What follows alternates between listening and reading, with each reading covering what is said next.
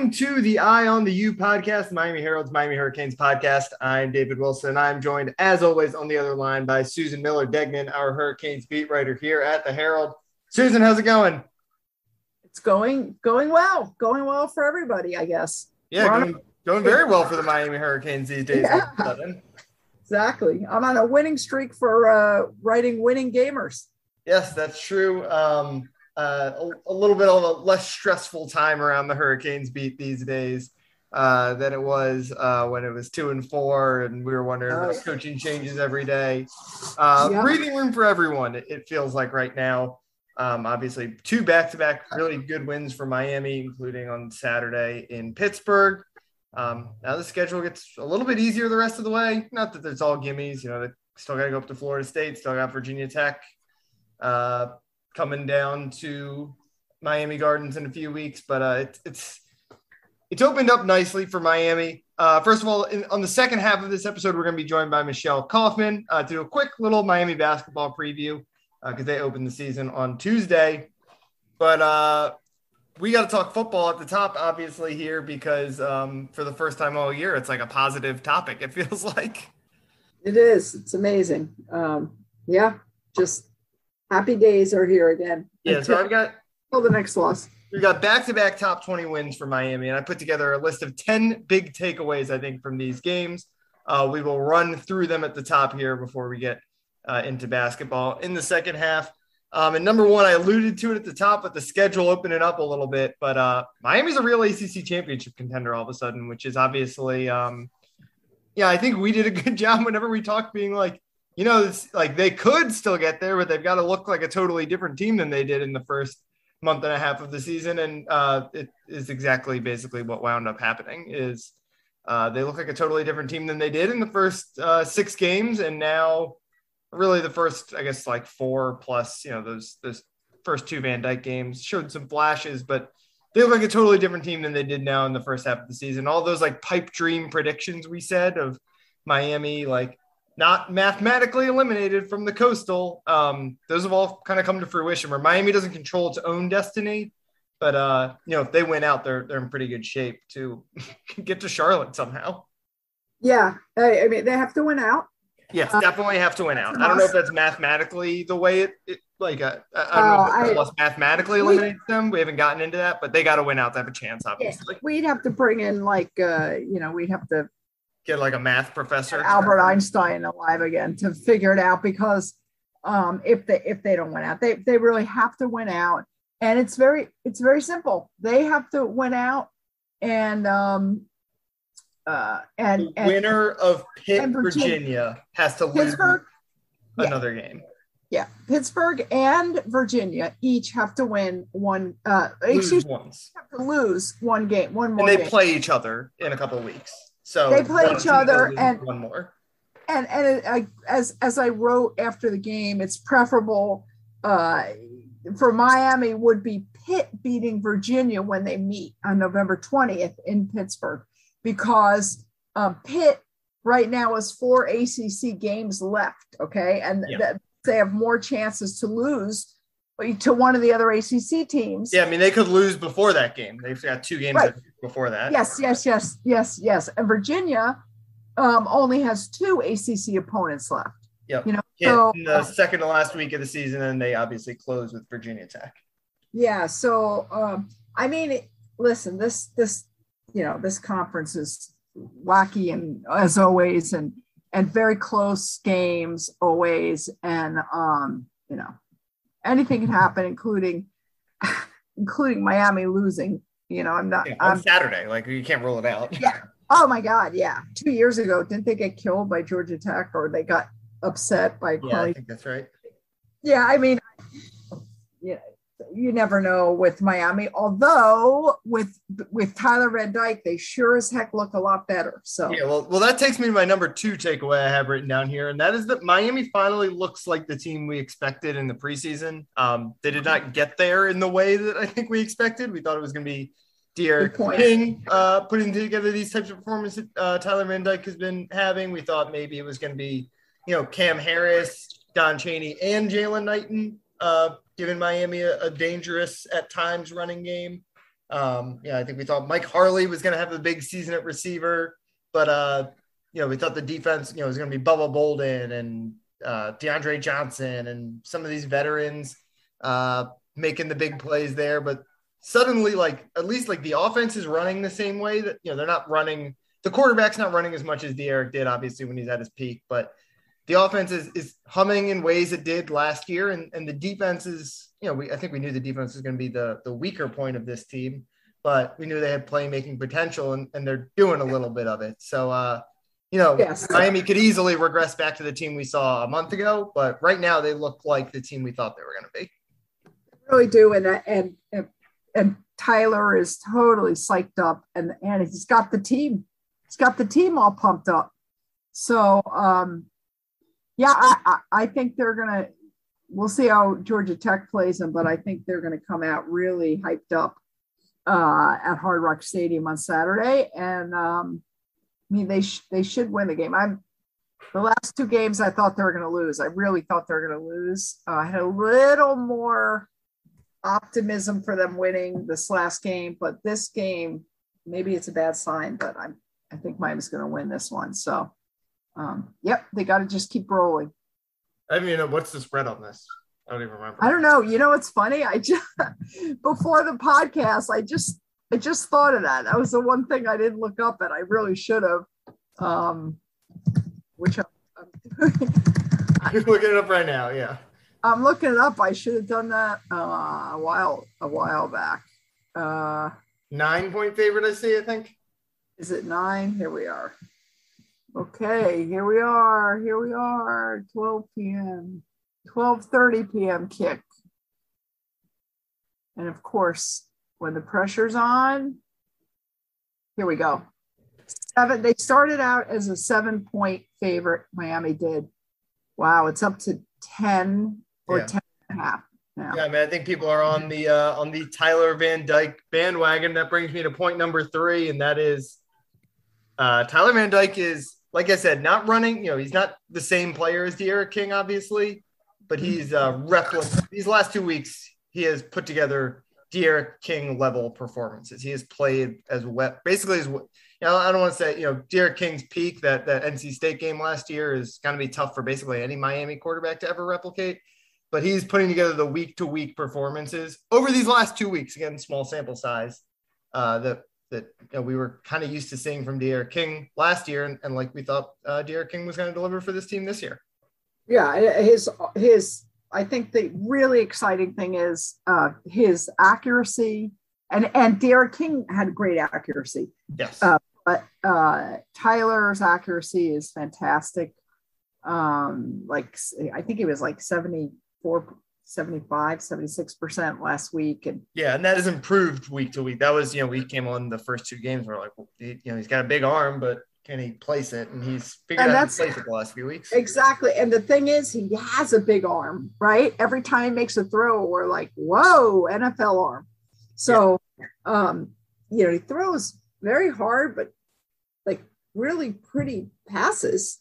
I mean, and and the thing is, now you see the the Miami receivers, you know, especially the young guys, are really, uh, you know, they're making these great catches. You know, the yeah. uh, you wrote about Xavier Restrepo this week, who had a, a, his probably the best game of his career against Pittsburgh. Yes. Made a couple like diving catches. Um, and uh, yeah, Cam Kinchens told us there's a rule. There was a rule in practice in the preseason that Yes. No one was allowed to make diving catches except for Xavier Restrepo. And uh, yeah, he's been, you know, his, he obviously Keyshawn Smith, we've talked a lot about on here.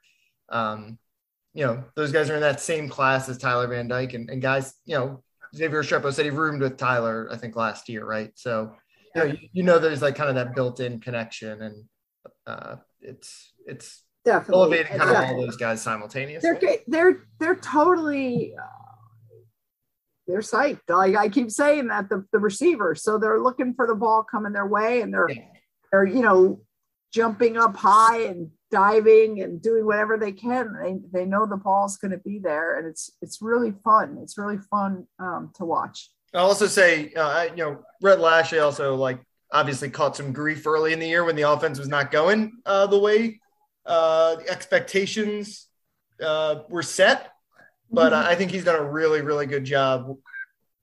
Basically, since Tyler's taken over, of um, you know, he's obviously had to change the offense. You can't run as much read option and that kind of stuff. And and honestly, maybe that was kind of a blessing because the read option was not particularly working well in the first half of the year.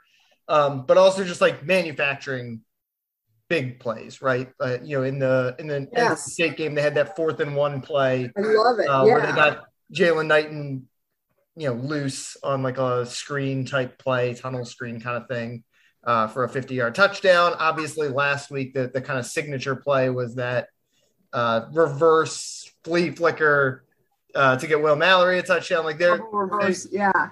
you know, even, even I think it was the North Carolina game, they ran a flea flicker on the first play of the game. Um, Yeah, that one so- didn't work, right? which didn't work, but it, they got Yeah. Keyshawn Smith open on it.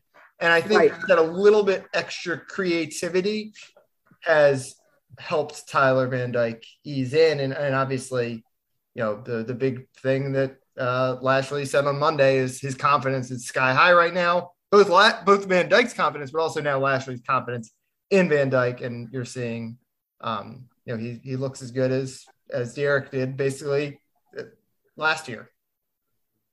Yeah, he, and they're changing, and yeah, it's great. He can be. He doesn't have to be as conservative. He even Yep. said he can mix it up. He, I love the how there are explosive plays, you know, in the middle of these drives or whatever. There's some sh- really. It's interesting. There's some really short drives, like last week. Yeah. Well, it's kind of the way that that fast-paced offense works is like the three and outs are really ugly, right? Because like a, a tempo offense, Yeah. the idea is you pick up a first down and then you're moving, right? You're like you're running hurry up stuff like that. Uh, so the three and outs can be really ugly if they're you know a run up the middle for no gain and two incomplete passes. Oh yeah, t- fast. I everything. especially especially when you have a young quarterback who, um, you know, is far from perfect, obviously. Uh, number four takeaway. Yeah. Number four takeaway I've got it is Jalen Knighton reinvigorating the run game. Um, he obviously took over at halftime of the UNC game. And actually, the running numbers are not as good as I thought they were when I look. You know, they're 2.5 yards per carry against NC State, 2.2 against Pittsburgh.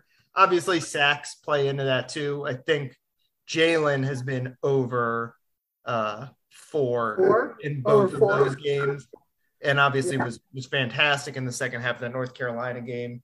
Um, you know, I guess we can kind of combine my two takeaways here. I have because number five is the offensive line seems to have improved, and particularly the guard play seems way better, and really the whole interior play since Jakai Clark has steadied things Yep. there.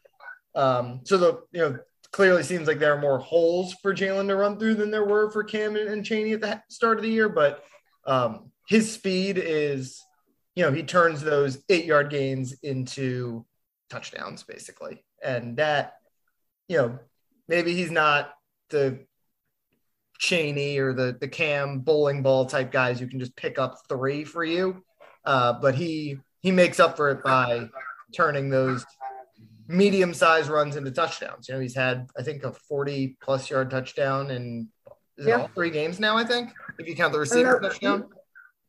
He's that's that's the thing with Jalen. I mean, he's a he's an all-purpose threat. Right. Yeah. I, I mean, it's it's not just running. So defenses really have to watch out. I mean, he catches, he runs, he dives over piles. Um, you know, he's uh, just yeah, he definitely has reinvigorated the run game. I think they Manny Diaz said uh, on today, which is Wednesday, that um, that he's you know he's kind of going to take it easy with Jalen during practice. I mean, he's Yeah. practicing, but he's going to be wearing a, a red jersey, non-contact, as will some of the other starters, because they've got to they've got to preserve their bodies now. They're into November, and I think Yeah. Particularly a running back where we where they've lost Chaney and Harris and and you got two I- freshmen behind him. Yeah, and I'm wondering how he actually is, if he really is kind of sore or if there's something going on. I don't know. I, I with him, but uh they can't take that chance, you know. They just cannot and they need to run some of the other guys. And actually some of the fans have been writing to me and and I, I wish I would, you know, you only get to ask Manny one thing, you know, and, and and a follow. So you can't ask different things for interviews, but I wish someone uh would have asked uh, about Thad Franklin, why Yeah. he getting as many carries. He's hardly playing. I think he played in one game, right? Yeah, yeah I think they, they, you know, they have not, you know, even when they had, well, they haven't really had the three. I don't think they had the three running backs available simultaneously at any point this year, right? But it's hard to get a third guy involved, right? Especially, I think Cody and Cody Brown and, and Thad are a little redundant. Uh, I would say um, both like big goal line type that you know we've seen Cody Brown score a couple touchdowns in those uh, goal to go from the one yard line situation. Um. I just think it makes it you know if, if you're if Cody Brown's only going to get 15 snaps a game or something like and he's ahead of obviously he's ahead of Thad, then I think it makes it hard to rep Thad in also, um, unless right. it's an injury or something like that. But um, yeah, the Knighton has been they got to keep him healthy because I they clearly don't trust those and understandably those two true freshmen to have a significant workload right now. Um, as I mentioned, the offensive line was another takeaway I had here. Um, you know, it's both, you know, neither of us are offensive line experts. Um, it seems like the tackle play has been pretty steady since Jarrid Williams got out there. I think, you know, based yeah, on PFF, both of those guys, Zion and Jarrid Williams, have been like top 50 in the country at their positions, basically, you know, real solid. You know, Zion doesn't look like the first round pick that, that maybe he was pegged as, but certainly for a guy who is a former like two star recruit, um, is has been a really nice, it's had a really nice career so far. Um, but you know, whether it's coincidence or Jakai Clark just really maybe his athleticism has helped a little bit. The, the interior seems way better. Um, and you know, I, I, think a lot of times when we would go back and watch these sacks, it was the interior. You know, it was D, uh, DJ Scaife or, or Navaughn missing a block, um, and it just it felt like those those two have been a lot steadier here. And and obviously the the run. Uh, the run game goes a lot with those interior guys, so uh, that it seems that it seems like they've been played a lot better. Um, and and Rhett Lashlee basically said as much on Monday. Uh, number six, I got here. We talked about the young receivers a little bit, but I, I think Charleston Rambo is like they've been waiting for him, right? They've needed a guy like him all year, that go-to playmaker. Yeah, I think Mike Harley was that for a little bit last year. I think KJ Osborne did that obviously a few years back. Um, mm-hmm. But Charleston Rambo obviously came in with pretty big expectations. I think uh, was a little slow out the gates, but I mean he he's become like he looks like an NFL. You I, I, yeah, they they just announced that he, they added his name to the uh, Biletnikoff Award watch list.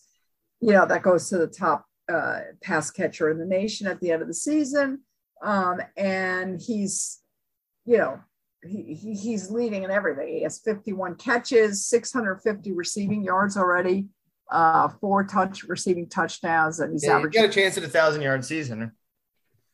Yeah, it's pretty interesting, right? I looked at that, especially if they make a bowl and uh, ACC championship. Yeah, yeah, yeah, definitely. Um, very uh, gratifying, I guess you could say. Actually, yeah, today I did something. I just posted something on on the transfer portal, and he's one of those guys that yeah, but you know, just like uh, Tyrique Stevenson, who I think is on your list, right? He is. Um, yeah, and, and uh, you know the, the thing with uh, Ram, you know, at the start of the year I mentioned Mike Harley, but also like you know Will Mallory was was pretty rough to start the year, and and I think yeah, you know it was e- it's easy sure. like to like put like the change in the Miami offense and just say like since Tyler Van Dyke has come in, like things have gotten way better. But at the start of the year, just nothing was working, right? D'Eriq clearly was not 100%. The offensive line was really bad. And, you know, they shuffled the lineup a lot, obviously, uh, mm-hmm. because they were not playing up to standard. Um, you know, Jalen Knighton was missing. And I think that dimension, you know, his missing dimension was felt. Um, and again, like Mallory was dropping passes right, left, and right. Uh, the wide receivers were not, you know, they were dropping balls again and not making those downfield plays like like we saw kind of toward the end of last year. Um, and for whatever reason, just everyone has started to play better. And, and I think, you know, D'Eriq King missed not having a, a, a, true number one target. And, you know, I know Xavier Restrepo was the guy on Saturday, but Charleston Rambo is clearly like the number one receiver for this team in a way that I think you, you know, the second half of last year, Mike Harley got there. But other than that, yeah, yes. back to KJ Osborne for them to have had a guy who like you really felt like you could just kind of trust to throw the ball up to him and he was going to make you a play?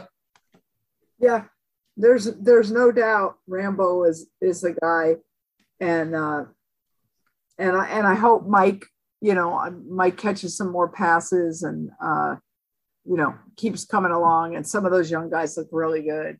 Uh, Keyshawn Smith looks real good.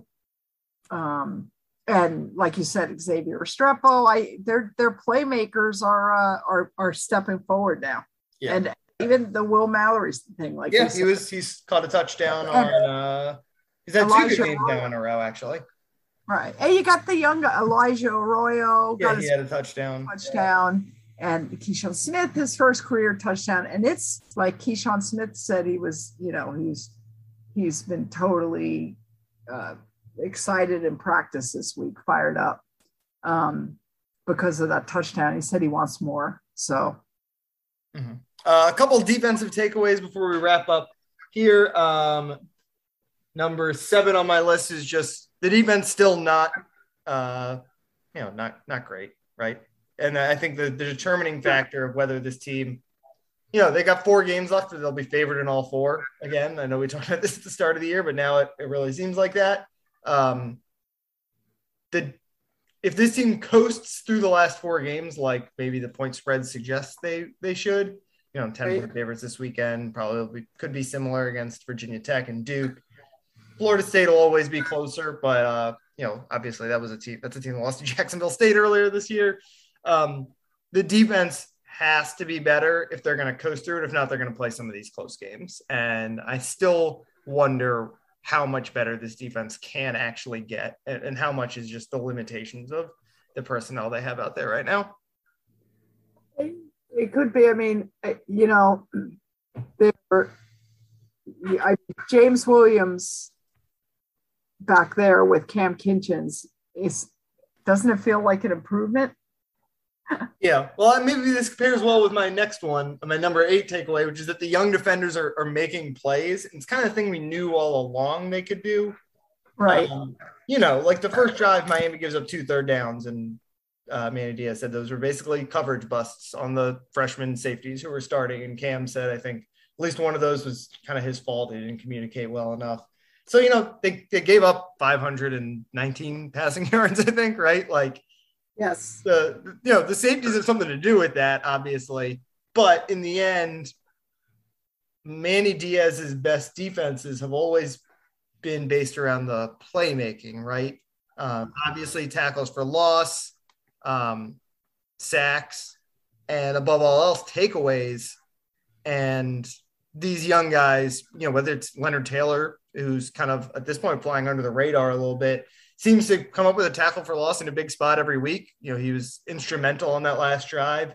Uh, I don't think he got credit on the sack, but kind of had the initial pressure on the sack right before James Williams' interception. And then obviously James Williams wins the game essentially uh, with his interception uh, down by the goal line to keep Miami up four points. So those young guys, better late than never to get them on the field that they're doing. You know, they're they're probably not as consistent as some of these older guys, but when you're going to give up a lot of points anyway, which it seems like this defense is going to, you want those guys who can just make the one game changing play, whether it's James Williams, whether it's Leonard Taylor, or, or you know, even Cam Kinchens had a big pass breakup late, obviously snuffed out the trick play. Uh, the young guys were, were legitimate stars on Saturday, and that's what Miami has needed on defense. Yeah, and Marcus Clark is getting better, I would say. Yeah, he had a really nice pass breakup against uh, NC State. I remember in the end zone. Yeah. Uh, so those guys are a big part of I think that that, that needs to be this team's defensive identity. I think at the start of the year, it's what we would have said the defensive identity would be, right? We would have thought they were going to give up some points and some yards, but they needed to find a pass rusher to get some sacks, or they needed uh, a secondary that looked like it was going to be good to come up with a lot of interceptions. And the infusion of these young guys, I think, has helped that a lot. Uh, the other thing that's helped that a lot is my number nine takeaway, and that's uh, Tyrique Stevenson. Uh, yes, has been fantastic in the last few weeks. I think he's been really good all year, but you know, obviously his first interception on Saturday, um, and he's a guy you don't notice a lot, which, as I always say, is a good thing with the defensive back. Yeah, he's uh, he is he's getting better, and like it was hard to believe that was his first career interception in college. Yeah. Realize that. So yeah, he started, I think, every game for Georgia last year, but was playing more of like a he was playing their striker position. So obviously, right, a little different. Yeah, well, he is. He's he's really good, and yeah, they they they've got to keep making, you know, the big plays when they need to, and uh and and and their coverage has to get better though. Yeah. I feel like if they, you know, they had two takeaways, I think, on Saturday. Um, if they come up with two takeaways a game and they don't, you know, they turn the ball over once also. If, if they come up with two takeaways a game and don't like kill themselves with turnovers, obviously, mm-hmm. I feel like that like should be kind of enough right now. If this offense, you know, keeps playing somewhere in the same stratosphere, um, you know, I'm not expecting Tyler Van Dyke to go out and throw for 425 yards every week. But you know, he had 325 the week before. I think flirting with about 300 every week, 300 plus every week is, is reasonable. Um, and if they do that and they get a couple takeaways a week, two maybe plus a, a turnover on downs or something, um, then I, I, think that's enough right now. You know, they're not going to be a team that shuts out opponents probably, except that, like I said, the schedule gets a little easier, but they're not a top 50 defense even. But if they can just get those takeaway numbers back up, um, that should be enough, I think. Yeah. Uh, last takeaway I have, uh, really a question: Has Manny Diaz saved his job? For now. For now, yeah, that's. I can't. I. It's hard. I mean, yes, for now, he definitely has saved his job. Um, I was. I mean, for. I mean, we. It was pretty tenuous there. Yeah. has he saved it for the the whole season? I I can't answer that. I still I still can't answer that because we have to see what happens in the game. Like if, yeah. if for some reason they go out and you know get beat, you know, 45 to to 6 this game, I can't tell you for sure he saved his job. Yeah. Yeah, I mean, it feels like the, the, Florida State game is like the last hurdle for the in-season firing. Yeah, it does. Like, it does. It like, does. I, I, I lose to Florida like, State all bets could be off, but for now, um, yeah, I, yes, yes, for now, pretty saved his job. Yes, he, he, definitely. And if they get to eight and four and win the ACC somehow, I think obviously at that point, oh, he's definitely yeah. If they win the ACC, if they win, I think even if they win the, co- I don't know, because some people they win the coastal, they, go to the title game, but they, a lot again, a lot has to happen for yeah. that happen. I mean, for them to win the coastal, let's say they don't win the coastal, right? But they win, they win they out. Eight and four and don't win the coastal. Four, yeah, it yeah, a little complicated. It well, well, if they're eight and four, it would be really nice if UM won a bowl game. Yeah, that would be. I mean, Manny Diaz is obviously uh 0 and 2 so far in bowl games. Miami has not won a bowl game since is it the Sun Bowl in like 2011 or something, right? No, no, no, sorry, it's the camp, whatever the Orlando yes, Bowl is. Camping World Bowl. It's, what was that, 2016? Yeah, whatever it was called at the time. Yeah, 2016, I think. It was Richt's yeah. first year, right? Was it West Virginia? Who did they beat? I think it was West Virginia, right? Maybe. Yeah, I.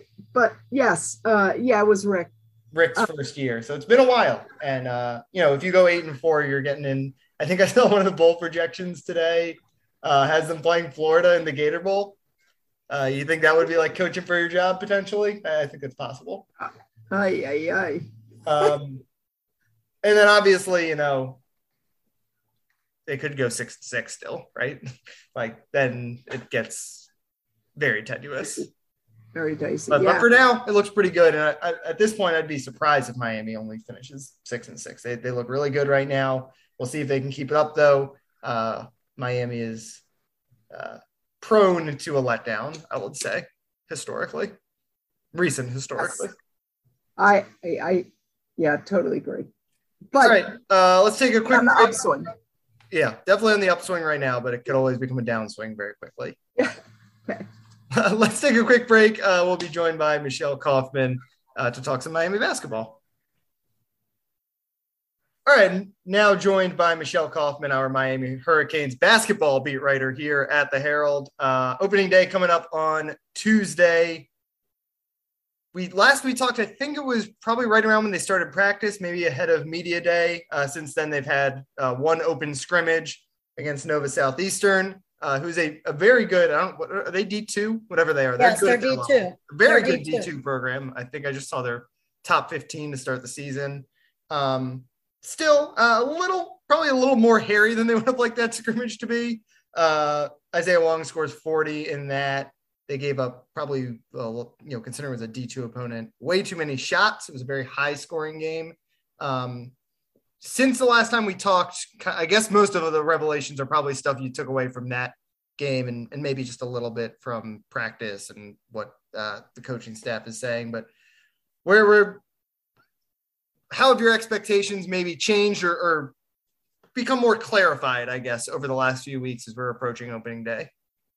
Yeah, I think um, I think the fans have reason to be optimistic. I will say, of course, we haven't seen much yet, but the main thing is that they're having practices with like 14 people. Yeah, that was the big topic we said last week because they just have players now. That's already an improvement over last time. Um, I did talk to a few players, and Coach L talked about uh, you know, they had a lot of problems with injuries last year. And I kept asking, is there a problem with your trainer, with the way you guys train? There's a new trainer this year. Uh, Coach L said that there were a lot of complaints from players. So they have a new trainer, and everybody seems very, very happy with this new trainer named Sam Johnson. Um, so, so far, of course, it's just the beginning of practice, but they all seem pretty healthy. They've been having full practices, full scrimmages where they can have actually 5v5 instead of, you know, just using six players total. So uh, they seem to be healthier, which that's right there an improvement over last year. If they that was number one up. priority. Number one priority was have some bodies on the court. Uh, and then the other thing is Charlie Moore. You know, I had heard and read this guy's really a true point guard he really does seem to be. Uh, just from what I've seen, I you know I've been to what two practices uh, and seeing what happened with the with the scrimmage, hearing the other players talk about him. he is the true point guard that Miami's been lacking for the last few years since Angel Rodriguez left. Um, you know, uh, Chris Lykes was really a five foot six shooting guard. He, you know, he wasn't really a guy who was always looking to distribute the ball. You know, uh, I think that Charlie Moore is going to be much more of a distributor. He's an older guy, he's very experienced, and uh, he's going to get everybody much more involved in the offense. And I think, you know, that already has been showing in the practice games that they've had. Uh, Wooga, we discussed last time. First of all, I asked him the origin of his name. He says it's not that exciting, but his aunt called him that when he was a baby. He was a little Wooga and that stuck. So he is Wooga Poplar. That's what he goes by. That's what he signs his school papers with. That's what's on the roster. He is going to be, he's a very good offensive player, but he does not know how to play defense yet. Uh, so that the main thing that this team is working on right now is defense. They have a lot of offensive firepower. I really feel like, and they feel like they have a lot of players who can shoot, a lot of players who can score the ball, as people say now, which I don't know. Yeah, I've never where, that. Where did that term start? But I've never liked it. What do you mean score the ball? And Coach L even says it now. Now he says score the ball. What else are you scoring? You know, what are you scoring? Uh, what you score? Why are you scoring the ball? I don't get that. But anyway, they all say that there's a lot of guys on this team who can score the ball. Uh, Rodney Miller and Deng Gak and uh, Sam Waardenburg, you know, they're all kind of back big men. Um, so I think they'll be a little bit deeper in the post. Um, and, you know, Anthony Walker is just kind of an all around player that nobody ever talks about, but he can actually be a pretty good player. So I think we'll see what happens. I mean, it looks right now like you're going to have Charlie Moore starting. You're going to have Jordan Miller starting, the other transfer, Isaiah Wong, Cam McGusty, and then Sam Waardenburg. That seems to be the starting five. Uh, and I think that's a pretty decent starting five. Very you know, good they, offensive starting five. Not very, very good, good offensive starting five. Yeah, they they're picked 12th in the ACC. I know that they want to be definitely finish higher than that. They think that they're under the radar they're considering themselves an under the radar team that's going to finish better than 12th. So, you know, they they really honestly the last 2 years they've had losing records, which is uh Cam McGusty told me that um one of the main takeaways, you know, he put his name in the draft mm-hmm. and went and tested the waters. And the main thing that he said that he took away was several of the scouts told him that they really are looking for players who are coming from winning teams, looking for t- players coming from winning programs. And that so far, the last two years, Cam McGusty and Isaiah Wong have been playing on a losing team. Yeah. And that doesn't help their NBA stock. They were both told that if they come back and help this team become a winning team, that will prove something to the NBA scouts that they were able to take a losing team and help turn it into a winning team. So those two guys in particular are very motivated to get this team on the winning side again because they they had a losing record the last two years, both in conference and overall. Yeah, in that scrimmage, uh, Isaiah Wong, 40 points in 30 minutes. Cam McGusty, 22 points. Um, Charlie Moore also 25 in that game, plus five assists, five turnovers, which uh, not ideal. But uh, the big, to my question here is, what was their kind of reaction to that scrimmage? Because obviously they score 106, they give up 95, and I think the the most the one concerning number you take out of that is that they got out rebounded. And yeah. it, it does seem like that could be the fatal flaw with this team. Where are they? You mentioned a couple of the centers obviously it seems like Sam Waardenburg is going to start. He's really more of like a stretch four who they're yep. is tall enough to get some rebounds, uh, but obviously it's not his mo. Jordan Miller is probably the most natural rebounder, just like with his width and stuff like that. Um, again, Anthony Walker is a guy like is like a sneaky potential energy rebounder type guy. Um, how concerned are they with with that aspect of the game? Like you said, they have options at center, but it does not seem like they have anything close to a traditional center other than maybe Rodney Miller. Right.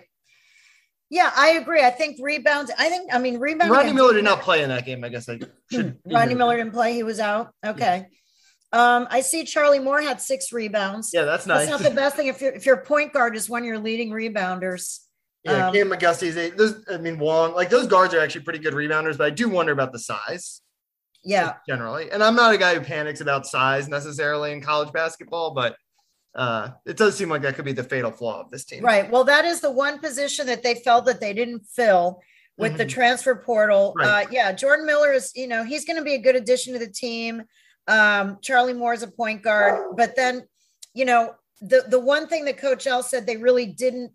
They were hoping to get one big guy uh, through the transfer portal, and that really didn't happen. So they're basically in the post. You're looking at Sam Waardenburg, which is, as you said, he's really more of a forward. Rodney Miller, he, you know, he's older now. He's had some injuries. Uh, Deng Gak has been around, um, but he has not been like the super aggressive rebounder that you want, you know, banging the glass. I mean, I just don't see him as that kind of guy. Um, I really see Anthony Walker as being somebody, Anthony Walker, Cam McGusty, really the guards, the guards yeah. and Anthony Walker are going to have to do the, I think the majority of the, uh, of the rebounding. Yeah. All right. I'll, I'll get you out on this. Uh, I'll put you on the spot. Does this team make the NCAA tournament? Oh boy. Oh, it's really going to depend partly also on how the ACC does. That's true. And how many teams get chosen. But when I'm looking at the top of the ACC, Duke, FSU, North Carolina, Virginia, Virginia Tech, Louisville, you know, do I see UM finishing higher than any of those six?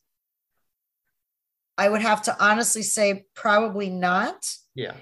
Um, if they go down to seven, eight teams. Um, I do I do think they could be better than 12. I do think they'll be better than 12. I don't know that they're going to be a top five right. ACC team. I think they could be top half. Right. You know, top. Yeah, half. I was going to say. I feel like top eight is like a reasonable expect or a goal for this team. Yes. Right? Yes. The expectation is well, like you said, they're preseason 12 in the poll, but I think internal expectations are obviously much higher than that. Um, I even think the fan base's expectations are, are higher than that.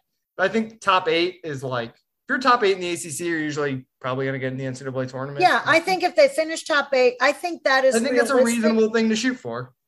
The realistic thing to shoot for for this team would be to finish, you know, somewhere between seven, eight in the ACC and get one of those last spots into the tournament, you know, and try to try. You mm-hmm. never know once you're in the tournament, but you know, I, I think that Duke is going to, eh, some of these teams are going to, it's hard. You know, the other thing this year with, with projecting is that every team, every team just about has three or four transfers right. who are going to be playing significant roles. So, and then obviously the Dukes and North Carolinas so of the world are freshman heavy. Right. Every team looks so different from how it looked last year that you really have to kind of throw away last year and say, you know, most of the teams this year do not look much like their team last year. And teams are going to have fans in the stands again, which a lot of teams did not. You know, Duke, I can tell you, my daughter goes there. She was at Cameron last week for their first, you know, preseason game. Uh, the students are back. There's going to be energy again in a lot of these buildings where there wasn't any last year. So I really think it's very hard to project anything based on last season on what's going to happen this season which makes it kind of interesting. I just think uh, we don't know until we see a few games from everybody. I really don't think we know what we're going to see. All right. Well, uh, everyone should obviously have Tuesday circled opening day, and then the next one uh, circled. I would UCF. Say. Yeah, I guess UCF. I was looking at November 25th, November 26th in the uh, tournament in Orlando. They play Dayton and then potentially Kansas in the second game of that tournament. Uh, right. Dayton, I think, was really down last year, but obviously you know was incredible two years ago. So right, uh, a good test to start that tournament, and then obviously uh, if they get Kansas in game two, I think Alabama's in that tournament too. Uh, that is going to be a really good early season measuring stick. Yeah, Charlie Moore played for Kansas. True. Among his yeah. many stops, he played at Kansas. True. Also, by the way, one little note on that UCF game for longtime UM fans uh, their assistant coach at UCF, Johnny Dawkins, is the coach, and the yeah. assistant coach is Kevin Norris of UM point guard fame from the Leonard Hamilton days. Uh, he they used to call him Stink, and he was a, a really a really good, fun point guard to watch. And he is an assistant coach for Johnny Daw- uh, Dawkins at um, at UCF. Uh, so if the UM fans are there and notice a familiar face on the sideline, it's Kevin Norris. Yeah, and that's a uh, Saturday game, Saturday afternoon game. I Saturday think. afternoon, two o'clock. So hopefully that one uh, gets the building packed a little bit again for the first time. That would be uh, nice. way too yeah. long. Uh, you can follow Michelle on Twitter at KaufSports. Uh, until uh, we'll get you on, hopefully, a couple weeks into the season once we kind of see where this team is going. Maybe maybe after that Thanksgiving tournament, right when football season's wrapping up too. ACC Big Ten Challenge is around that same time, so. Uh, big games come early for Miami this season. I think will give us a good sense of, of what this team is going to look like. Absolutely. Thanks, Michelle, and uh, we'll talk to you later on. All right. Sounds good.